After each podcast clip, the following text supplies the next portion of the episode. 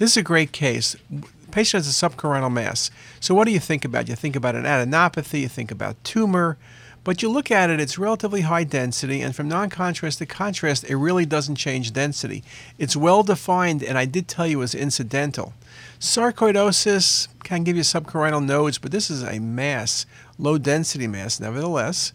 Lymphoma, I don't see anything in the hilum. Castleman's disease, those lesions are vascular, so the best diagnosis is a bronchogenic cyst. This is the most typical location, subcarinal, just a very nice CT example of a bronchogenic cyst.